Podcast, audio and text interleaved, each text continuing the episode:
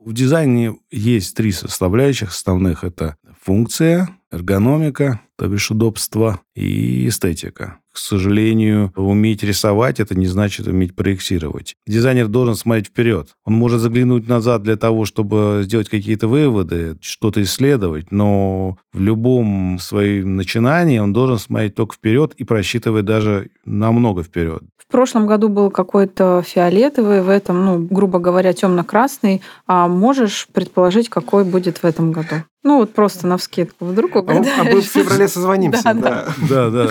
Потом. К сожалению, думаю, серый. У нас есть такой тренд, да, уехал за границу, вернулся, потом гений. А здесь никто не ценил.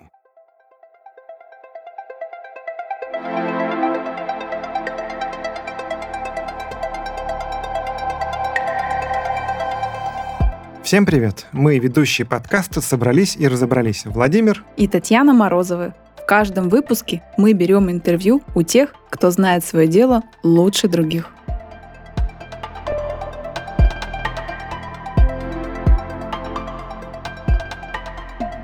Промышленный дизайн – это искусство создавать новые функциональные продукты, на которые покупатель откликается с первого взгляда.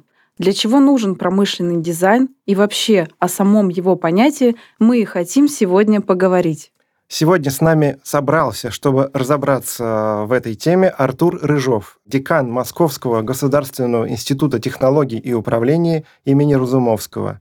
Дальше у Артура такой послужной список, что времени не хватит его зачитывать. Подчеркну лишь некоторые из этих достижений. Артур является членом Союза дизайнеров России, Творческого союза художников России, президент Международной академии дизайна с 2016 года и по настоящее время вице-президент Ассоциации промышленных дизайнеров. Общий стаж работы и опыт практической деятельности в области изобразительного искусства и дизайна аж с 1997 года. Артур, у меня по ощущениям, а, у тебя должно быть так лет 70, наверное. Ну, выглядишь По ты на рассказам. 35, вот так вот. Спасибо. Артур, привет. Привет, Артур. Привет, привет. Спасибо, что к нам пришел. Наверное, ты э, легко нашел нашу студию, судя по твоему опыту с э, Союзом художников, да? Да, да. Мгм. Наша студия располагается, да, в здании Союза художников в Москве. Артур, у нас есть традиционный наш первый вопрос. Расскажи, пожалуйста, о себе и о своей профессиональной сфере и деятельности. Ну, о своей сфере деятельности э, рассказывать, наверное, можно много. Моя сфера деятельности – изобразительное творчество в разных его проявлениях, аспектах. Ну, в первую очередь, конечно, дизайн. Во вторую очередь, наверное, изобразительное искусство, так скажем. Но а в большинстве своем в последнее время, последние, там, не знаю, лет 10, а, занимаюсь организацией процессов в области дизайна, ну, руковожу разными проектами. Вот так можно коротко о себе сказать. Ну, как-то уж слишком коротко. Можно чуть шире. Как вообще пришел к такой мысли, чтобы вот осваивать такую интересную профессию? Ну, пришел я к такой мысли, наверное, даже не приходил, она сама пришла, потому что мои родители были, скажем, в этой профессии, были в дизайне, заканчивали Строгановку промышленный дизайн. Мама работала в Центральном художественном конструкторском бюро долгое время, именно в отделе промышленного дизайна. Отец был художественным редактором такого издательства «Плакат» крупного советского. Ну, а дед был э, народным художником, скульптором. Поэтому что мне оставалось здесь? Только выбрать направление внутри изобразительного творчества. И, ну, собственно говоря, я его выбрал. Пошел учиться на графического дизайнера в Строгановку. Закончил. Но дальше начал уже искать себя, разные формы изучать, э, щупать, как говорится, дизайн в рынке. Что-то мне удавалось, что-то нет. Э, Ну вот методом пробы ошибок я все-таки остановился на графическом дизайне и на промышленном дизайне. Вот таким образом. Впечатляющий путь. Да, соответственно, конечно, имею отношение еще и к скульптуре какое-то, даже не какое-то, а ну, как бы с детства лепил. Этого, я думаю, достаточно.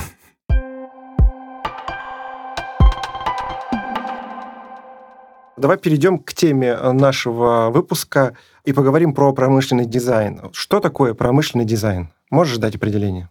Ну, промышленный дизайн – это, собственно говоря, основа всего дизайна, потому что дизайн именно возник э, на основании запросов промышленности к созданию неких э, объектов серийного производства, поэтому дизайн – это сфера деятельности, проектной деятельности, которая обеспечивает нас всех изделиями, объектами, собственно говоря, создает этот предметное пространство, среду вокруг нас.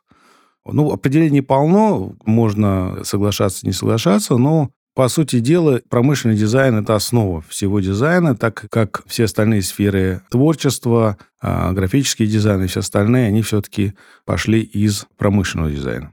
Артур, скажи, пожалуйста, а промышленный дизайн – это дизайн и вещей тоже? Я бы сказал, вещей, предметов, изделий, объектов. То есть тут смотря, что мы берем, поэтому так мы и называем. А, ну, если говорить про одежду, ну, соответственно, да, это тоже промышленный дизайн, потому что способ изготовления все равно он промышленный. Артур, а дизайн домов тоже промдизайн? Э, ну, вот это уже нет. Это уже нет. Это нет. Да. Интересно. Мы любим себя окружать красивыми и функциональными вещами. Любимая настольная лампа и ноутбук, любимое кресло и прикроватная тумбочка. Что может быть важнее таких вещей и такой обстановки? Только любимый, уютный и комфортный дом. Именно такие уже готовые дома и предлагает Boxmate. Boxmate – это про дизайнерские дома. Проект появился в известной питерской дизайн-студии Kidz. Основатель Анастасия Софьяненко, по образованию и опыту дизайнер интерьера. Boxmate про современный загородный образ жизни. Это значит не только стиль и дизайн, но и комфорт. Ребята строят дома сразу с готовыми интерьерами и мебелью. Получил ключи и сразу можно праздновать новоселье. Недавно шоурум от Boxmate опубликовали в журнале My Decor, бывший L Decoration. Это, без сомнения, факт признания дизайнерского видения профессионалами рынка. По стоимости такие дома не дороже квартир в Питере и тем более в Москве. Помимо экономии ваших денег, готовые решения экономят ваши нервы и время. Все готово и все включено в стоимость дома. Не нужно делать ремонт, обставлять квартиру самому и тратить на это время. Адрес сайта Boxmate вы найдете в описании к выпуску. Правильно я понимаю, что происхождение словосочетания промышленный дизайн – это что в итоге будет произведено э, при помощи средств промышленности? То есть от слова промышленность. Да, да, конечно. Ну, по сути дела, опять же, основы массовое производство, поэтому то, что промышленным путем произведено, то можно считать, в принципе, дизайном. Потому что тут неважно, какую раздел дизайна берем, конечно, бывают эксклюзивные формы дизайна, бывают какие-то штучные элементы. Формально это тоже дизайн. Но, в принципе, как, как говорится, учат в институтах и при уже работе с объектами, мы понимаем, что если объект готов к массовому производству, значит, это можно назвать дизайном, ну, соответственно, промышленный дизайн. Артур, а расскажи, пожалуйста, про историю появления промышленного дизайна. Ну, если говорить вообще, конечно, история долгая. Пути становления дизайна как формы проектной деятельности, они давние. Ну, началось это в эпоху промышленной революции. Возникло много течений, направлений в э, изобразительном творчестве, в инженерии в Англии. Соответственно, английская промышленность дала такие первые сходы для дизайна. Предпосылки были давным-давно, например, в России петровские времена, когда создавались некие прототипы различных объектов, тоже западных. Это уже такая была мануфактурная история, но, тем не менее, серийная. Но, по сути дела, переход от мануфактуры к фабрике дала возможность к созданию неких условий для формирования дизайна как такового. А если говорить о самой сути дизайна, о самом названии, наверное, которое мы знаем сегодня, это 20-е годы, это пресловутая школа Баухаус и российская школа ВХУТЕМАС, без которой современный дизайн ну, невозможен. Да, это такие истоки, те же истоки авангарда, да, они отложили свой отпечаток на все современное искусство, и без него мы как бы не можем обойтись, потому что вся методика, да, структура образовательной среды, она построена именно в большинстве своем на этом. Артур, а скажи, пожалуйста, вот что важнее, внешний вид или функциональность? То есть эстетика или потребительские свойства в промышленном дизайне? Что важнее? Ну, в дизайне есть три составляющих основных. Это функция, эргономика, то бишь удобство, и эстетика. Соответственно, трудно сказать. Это надо смотреть, какой объект и какая задача ставилась перед дизайнером, да, поэтому где-то эстетики должно быть больше, где-то ее меньше. Как говорил дизайнер Браун, он говорил, что хороший дизайн – это когда мало дизайна, да, такой тезис. Поэтому, ну, опять же, задача. Задача определяет, собственно говоря, саму суть, форму. Эстетика, естественно, она важна, потому что, ну, это, конечно, законченность уже дает объекту самому по себе. Вот даже любой станок, любую машину, агрегат, как бы он ни был сделан, на его надо продать. А продавать э, внутренние механизмы сложно, да. Все-таки продается некий целостный корпус, форма, соответственно, нужна определенная эстетика. Артур, а что из последнего было, ну, из проекта интересного, можешь рассказать? Интересные проекты бывают, э, но в последнее время в основном такие более технические проекты. Не все проекты можно, скажем так, показывать. У дизайнеров так идет из 10 один. Ну, или завершенный уже какой-то проект, которым можно похвастаться и сказать, вот здесь вот главное для меня была эстетика или, наоборот, функциональность. Какой-нибудь пример приведи, пожалуйста. А, ну, мы делали приставку для NDV+. В принципе, достаточно лаконичная форма удалась нам, современная, если говорить про промдизайн. Ну, у меня разная работа есть и проектной, и в графическом дизайне, и в промышленном дизайне, поэтому в большей степени в промдизайне я сейчас занимаюсь э, другими делами, скажем так, экспертными. Скажи, пожалуйста, а кто э, мировой лидер в промдизайне? Я имею в виду страну. Вот они прям гуру, они золотой стандарт, и все на них ориентируются. Есть такие? Ну вот тут сложный вопрос, потому что как считать? С одной стороны, лидерами, конечно, рынка промдизайна являются даже Япония, ну, Китай сегодня, да, Соединенные Штаты Америки, Южная Корея, которая, в принципе, занимает тоже лидирующие позиции. Но, опять же, все равно законодателями мод, наверное, в большинстве своем являются те же японцы, отчасти американцы, ну и европейцы. Опять же, нельзя сказать про конкретную страну. Ну, Англия, а, Великобритания сама по себе всегда была такой страной, основателем. Но так как это уже Евросоюз, там трудно определить, э, какая страна в большей степени лидирует. Китай по объему, конечно, лидирует, но, скажем так, по конечной форме вряд ли, потому что это в большинстве своем заимствование. Уже заимствование, некая переработка того, что уже было, поэтому лидеры-лидеры, но э, в количестве. Да, это уж точно. Это они умеют во всех сферах. Хорошо, такой э, вопрос, который, наверное, тесно связан с предыдущим. А какие премии в этой сфере, в сфере промдизайна, являются по-настоящему Оскаром? Вот я слышал про премию Red Dot. Ну, то есть, если я вижу на коробке вот эту точку, ну, я уже почитал, я понимаю, что это такое, то я с большим удовольствием это куплю. Эту вещь я куплю, потому что знаю, что ну, она эстетична, функциональна, да, и закончена. Вот эти три кита, которые ты назвал, да, там все сочетается. Вот помимо этого, и вообще, является ли Red Dot тот же Оскаром? Ну, отчасти да. Конечно, в дизайне важны премии. Red Dot лидирующая такая организация, да, которая э, дает ну, некий э, лейбл качества да, на объекты дизайна. Но есть и другие. Э, Red Dot просто он, по-моему, в 54 или 56 году возник, поэтому уже такая авторитетная да, история. Также есть международный форум дизайна в Нагано, тоже авторитетная. Это Япония, да, тоже? Да. Извини, пожалуйста, а можешь дополнить? Red Dot а родом из какой страны? А, Германия, насколько я помню. Немцы, да?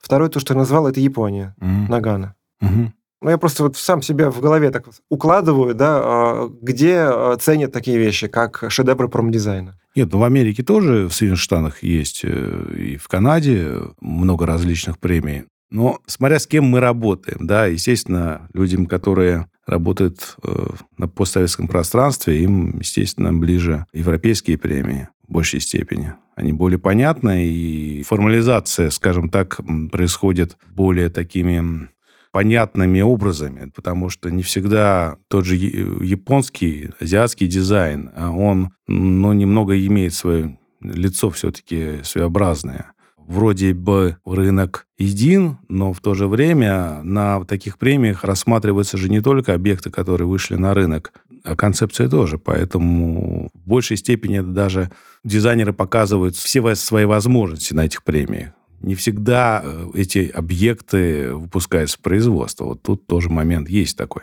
Получается, вот эти премии это в том числе некая тестовая площадка, которая в том числе экономит время и деньги существенные. Ну, да. На дальнейшие разработки. В принципе, да. Хорошо. А существуют ли какие-то предварительные исследования? Я не говорю про что-то глобальное, я про тесты какие-то, возможно, там, к примеру, там 3D-модели, перед тем, как какую-либо вещь, э, даже тестовый образец сделать, или уж тем более отдать в производство. Чуть-чуть про кухню свою расскажи, пожалуйста. Конечно, объекты дизайна, они невозможны без э, такой сигнальной полосы или предварительного макета создание некого оригинальной формы, да, она выражена должна быть в материале в любом случае. Объект надо пощупать самому дизайнеру, чтобы понять, как его дорабатывать или как его лучше представить. Там же есть, опять же, та же эргономика в промышленном дизайне, поэтому не пощупаешь и не поймешь, насколько это удобно человеку. Ну, зачастую, опять же, в зависимости от самих объектов э, делается форма. Она может быть из каких-то условных материалов мягких, хоть из пластилина, да, можно слепить. Но можно сделать из пластика.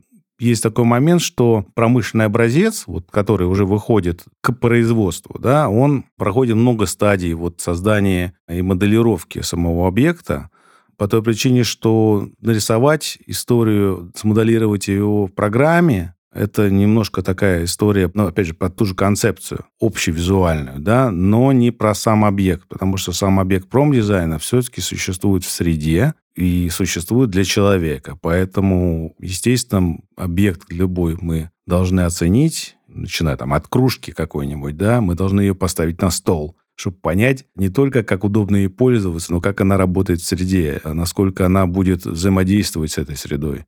Там есть много разных нюансов, которые нужно учитывать при, собственно говоря, создании того или иного объекта.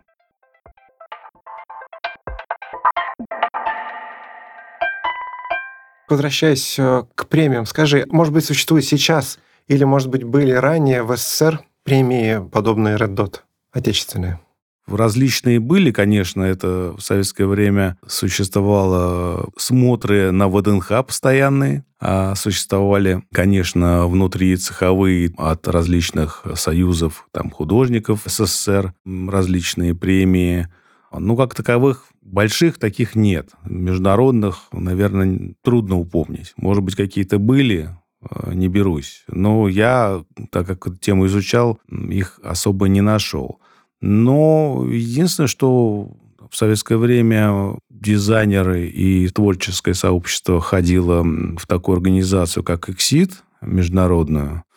Ну, сейчас она мировая организация дизайна, которая как раз и создала все эти тезисы по дизайну, определила эту политику в мировом дизайне. И советские дизайнеры входили и в управление этой международной организации. Такой был Соловьев, он и одно время возглавлял был президентом ЭКСИ, да, мало кто знает, а вот так оно было. И привозил в СССР э, знаменитых э, дизайнеров мировых.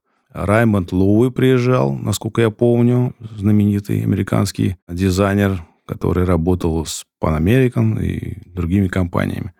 В этом контексте, да, участие было, но внутри Советского Союза оно отчасти отсутствовало. Потому что даже не было профильных организаций, когда, не знаю, Союз дизайнеров России или СССР возник только в конце 80-х годов. Да, понятно, уже ближе к концу. Угу. Артур, у меня такой вопрос по цвету. Есть крупная американская компания Pantone, и у них институт цвета Pantone уже больше 20 э, лет называет новый цвет года, который, по мнению следователей, постепенно начинает превалировать во всех э, сферах э, деятельности, и как раз пишут, что это от кино до промдизайна. И, к примеру, в 2023 году, сейчас вот в феврале новый цвет будет, был карминово-красный Viva Magenta. Назвали его в честь вот этого жучка, который который в каких-то очень глубоких слоях земли находится. Мне интересно, опираетесь ли вы на эти тренды? Или у вас какие-то собственные исследования есть? Или вообще вам это не важно, потому что все зависит от э, какой у вас проект? Ну, все зависит, какой проект, конечно же. А, даже, я бы сказал, все зависит, какая задача. Вот эти, скажем, тренды, которые ежегодно вбрасываются на рынок, я бы сказал, индикаторы такие, они ну, для постановки задачи дизайнера в большинстве своем. Там Пантон придумал, что в этом году такой цвет э, модный. И дизайнеры думают, как же его использовать, собственно говоря, где его применить. И, соответственно, сам этот цвет становится, ну, скажем так, актуальным в тот или иной год. Просто сказать это ничего не изменишь, да?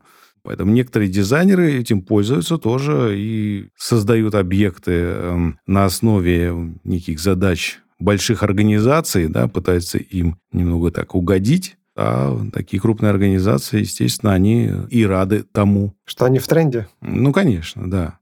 Это игра в большей степени. Игра, э, но это игра, скажем так, ну, более ощутима, наверное, в одежде. Потому что если мы видим вокруг себя да, одежду определенного цвета, которая уже внедрилась, мы к ней привыкаем, это уже создается некий образ, создается некие ощущения, которые, ну, скажем, мы к ним привыкаем так, что сами создаем из этого, ну, скажем так, тренд. Ну, стереотипы некие. Сами создаем эти стереотипы. В прошлом году был какой-то фиолетовый, в этом, ну, грубо говоря, темно-красный. А можешь предположить, какой будет в этом году? Ну, вот просто на вскидку. Вдруг угадаешь. А, мы в феврале созвонимся. Да, да. Да, да. Потом. К сожалению, думаю, серый. Серый, да. Все, зафиксировали. Артур, скажи, пожалуйста, где учат промышленному дизайну? Имеется в виду вообще в мире? Нет, Нет давай у нас. в России, да. В России. У нас, вот у нас очень много молодых э, слушателей, которые послушают, скажут, я вот хочу отучиться на эту профессию. Куда пойти ему? Ну, промышленному дизайну учат промышленные дизайнеры, конечно, которых, э, к сожалению, на сегодняшний день в России мало. Ну, или я бы сказал, не то, что мало, недостаточно. Многие переквалифицировались в свое время. Поэтому, наверное, базовые школы которые сохранили это направление, это Уралгаху, это Штиглица, это Строгановка, ну и другие московские вузы, в которых э, работают те же выпускники этих же школ, которые я называю. Ну, это хорошо, потому что площадка расширяется, и все-таки мы пытаемся привлечь к этому направлению дизайна побольше людей, потому что сегодня это ну, крайне необходимо. А если возьмем ну, зарубежное какое-то обучение, что прям вот так на слуху, прям из серии «Вау, ой, ты там учился»? В Британии? Где корни положены? Или, может, в Америке, получается, или Японии? Ну, трудно сказать, потому что, в принципе, наша российская школа дизайна и постсоветская школа, она достаточно мощная, и много наших российских дизайнеров работают за рубежом или работали, кто-то вернулся обратно в Россию. Ну, у нас есть такой тренд, да, уехал за границу, вернулся, потом гений. А здесь никто не ценил. Но в то же время у всех разная школа. Но сейчас хорошо развивается, например, э, Южная Корея, насколько я вот знаю и посещал вузы Южной Кореи.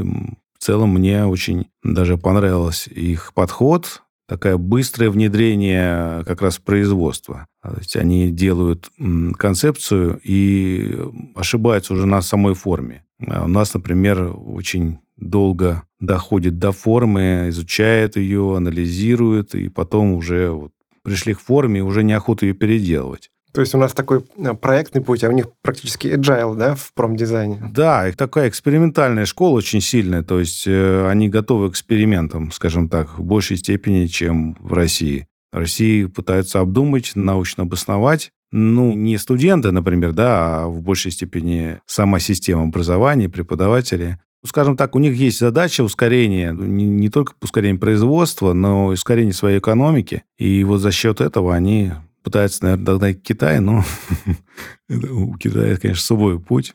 Скажи, пожалуйста, из чего состоит э, процесс обучения? Ну, так крупноблочно. В России есть некие основы, да, академические дисциплины, которые необходимы для первичных знаний, в принципе, эстетики, наверное. Дальше идет блок профильный, ну, скажем, общепрофильный, где дисциплины типа истории искусства, история дизайна науки и техники. Ну и профильные дисциплины, конечно, основа это проектирование. И дополнительно идет к проекту, выстраивается некая такая система из предметов пропедевтики, колористики, макетирования, ну, все дисциплины, которые должны работать на главный предмет – это проектирование. К сожалению, часто в процессе забывается, что главное проектирование и студентами, и преподавателями, которые считают свою дисциплину самой лучшей, и перетягивают на себя одеяло. Это часто бывает – Поэтому вот я, работая в вузах, пытаюсь все время выстроить такую систему, чтобы проектирование было основой основ.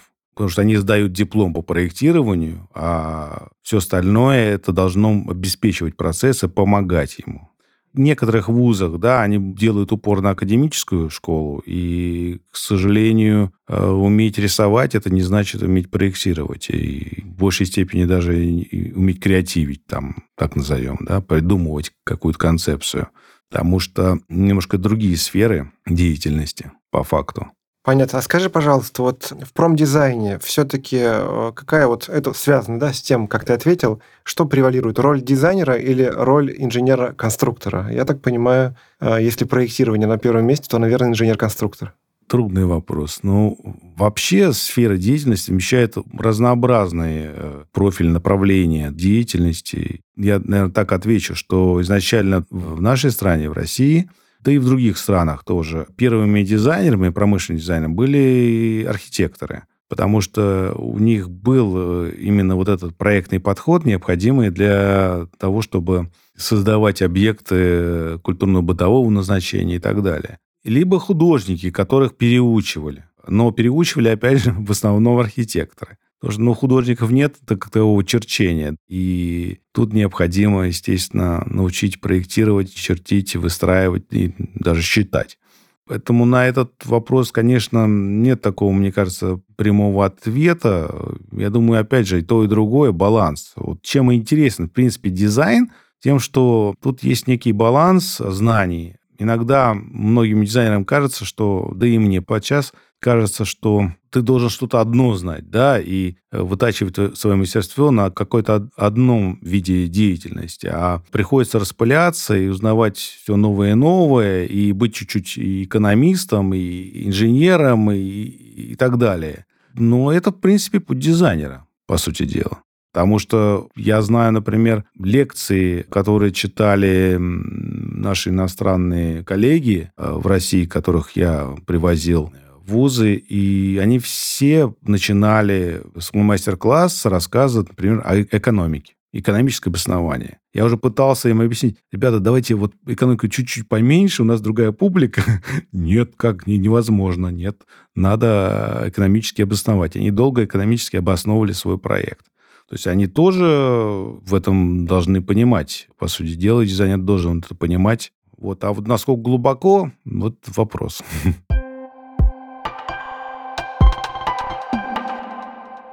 Артур, а вот такой вопрос по поводу, насколько востребована сейчас э, профессия промышленного дизайнера, и у студентов есть какая-то практика, с помощью которой они, в принципе, могут потом пойти работать? Ну, на сегодняшний момент Например, в России не так давно был подписан меморандум о сотрудничестве и развитии в области промышленного дизайна.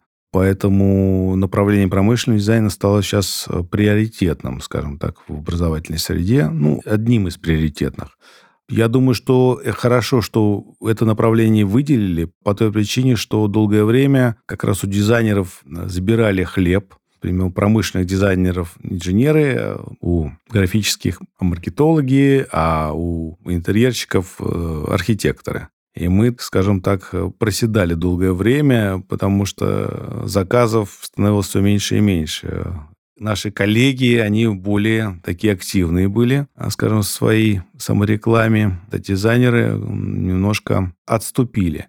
Но, тем не менее, опять же, если есть задача, если есть запрос и общества, и компании, и государства в том числе, то, конечно, такое направление дизайна, как промышленный дизайн, сегодня оно важное, актуальное. И на рынке спрос не то, что есть, его даже много. А другой вопрос, что не все объекты дизайна промышленного, они являются такими интересными и привлекательными для многих начинающих дизайнеров. Потому что если предложить какие-то объекты тренажеры, да, или какие-нибудь социально значимые медицинские э, там, оборудования, то не каждый дизайнер захочет это делать.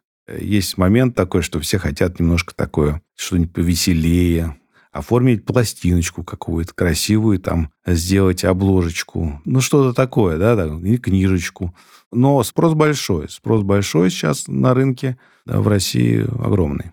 А вот такой вопрос, производный от э, вопроса Тани. А, а какая средняя вилка по зарплате у опытного дизайнера промышленного, ну, у которого опыт, наверное, лет пять, вот так вот? От пяти лет. Ну, или от пяти лет, да.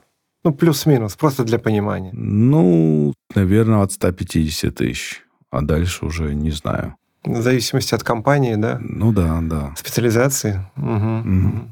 Артур, а назови пять э, самых любимых вещей, которые ты лично считаешь шедевром промдизайна. Может быть, ты их купил и окружаешь ими себя. Нет, но большинство из них доступны, даже бывает очень. Да, но такой вопрос вообще, конечно, сложный, потому что столько дизайна интересного вокруг окружает, что хочется всегда его заменить чем-то даже новым, чем-то актуальным. Поэтому, не знаю, Наверное, надо рассказывать по категориям, да, то есть разбивать по категориям ответ.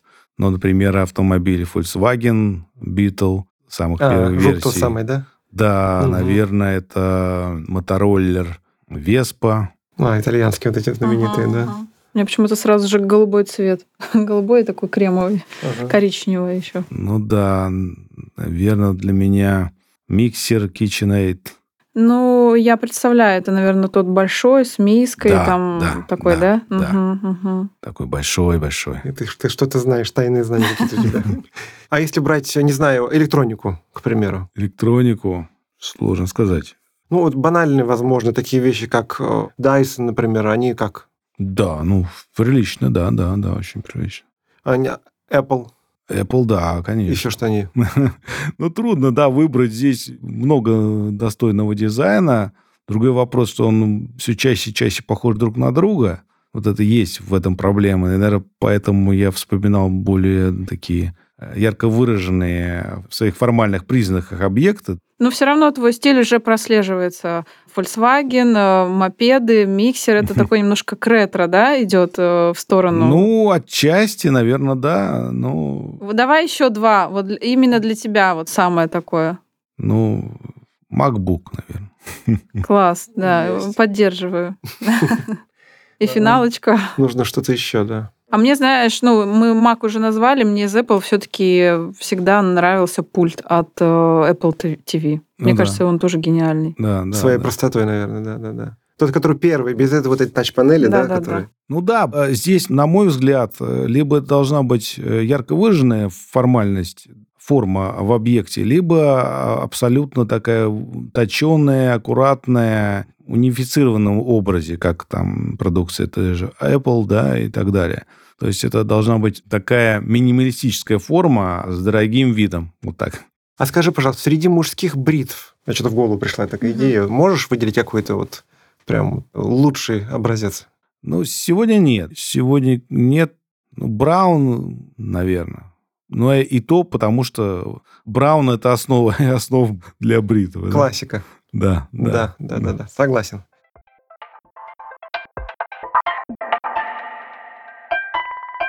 Переходим к любимому. Да, у нас традиционная рубрика После всех вот этих профессиональных вопросов хочется поговорить о госте, чтобы мы тоже запомнились ему. Хотя мы уже кое-что знаем да, по поводу да, вещей. именно в промдизайне. Артур, расскажи немножко о себе. Вот какой у тебя жизненный принцип? Наверное, удивляться, идти вперед и удивляться. Вот так. Удивляться, впечатляться и только вперед, не оглядываясь назад.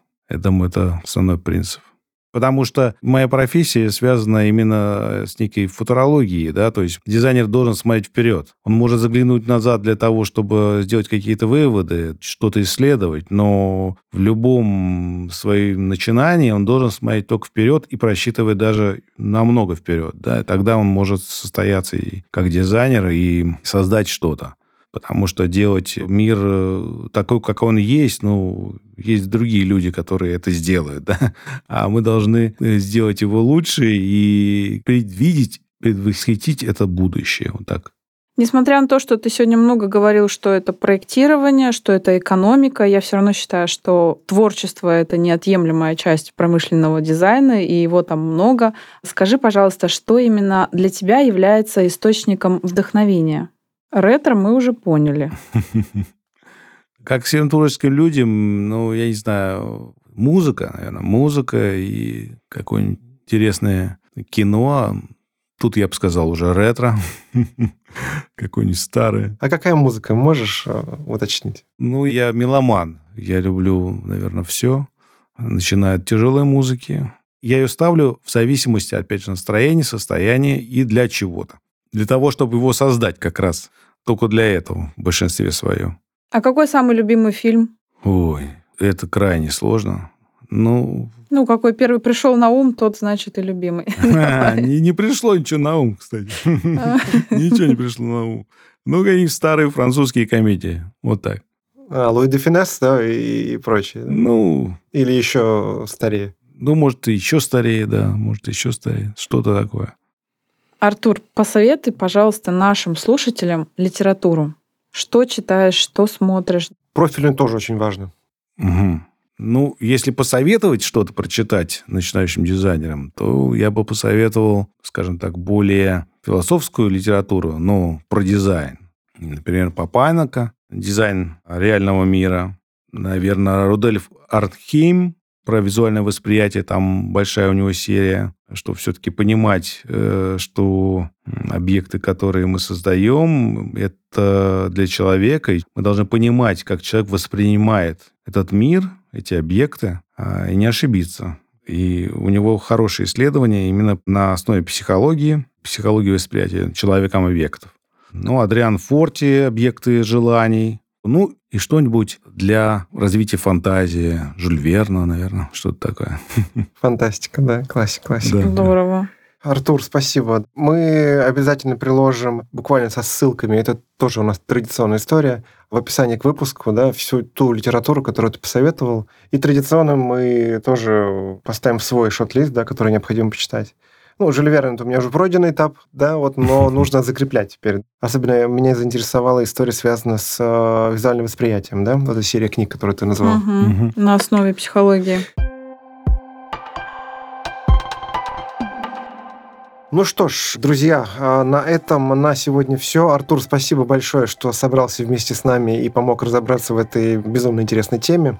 Еще одна традиция у нас есть, это мы подбираем а, цитату, релевантную выпуску, теме выпуска. Давайте напоследок вспомним, что сказал отец минимализма, итальянский дизайнер Джорджо Сапаритти, наверное, так правильно. В хорошем дизайне функциональность всегда первична, независимо от форм, но она не должна угнетать эмоции. Отлично. Спасибо.